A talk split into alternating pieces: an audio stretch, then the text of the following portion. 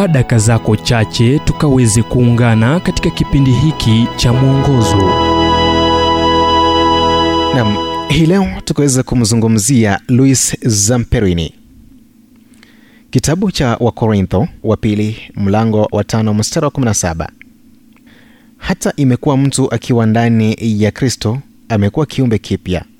Ya kale yamepita tazama yamekuwa mapya luis zamperini mmoja wa mashujaa wangu alijifunza jinsi ya kuwakwepa polisi kama kijana.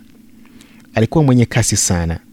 Kwa kweli alikuwa na kasi ya kumwezesha kujiunga na timu ya olimpiki ya marekani mwaka 1934 ila wakati huo vita vya pili vya dunia vilihitilafiana na mazoezi yake.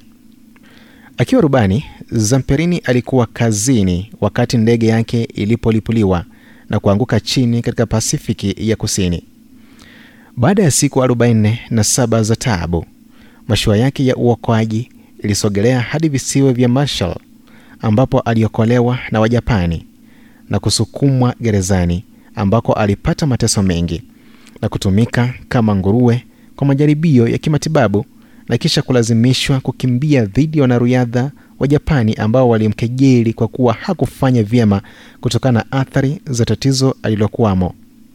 Baada ya kuachiliwa huru septemba 1945 zamperini alirejea marekani ambako alikutana na cynthia applewhite na kisha wakaoana. Ila ndoto yake ya kutisha haikumwondokea. Alijaribu kuiondoa kupitia kunywa pombe ila hakusaidika. Cynthia alichoshwa na hali hiyo na kisha kutangaza kumtariki. Ila hapo ila hapo akaenda kwenye kongamano la billy graham na kisha kumpokea yesu kristo kuwa mwokozi wake.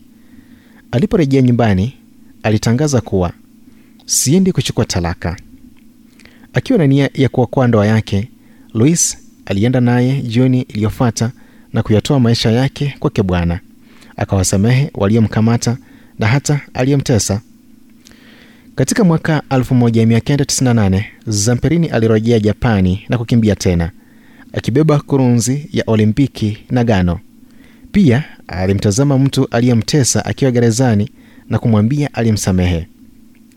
Mimi ni mwaminio mkuu anasema akiongeza kuwa na ninaamini kwa moyo wangu wote kuwa mambo yote hutendeka kwa wema kwa wote wanaompenda bwana na wameitwa kulingana na kusudi lake dawa ya msamaha ni matibabu ya mungu kwa nafsi yako na itafanya kazi vivyo hivyo kwako. Ujumbe huu umetafsiriwa kutoka kitabu kwa jina strength for today and bright hope for tomorrow kilichoandikwa naye dr harold sala wa guidelines international na kuletwa kwako nami emmanuel oyasi. Na iwapo ujumbe huu umekuwa baraka kwako tafadhali tujulisha kupitia nambari 722 331 412 ni 722 331 412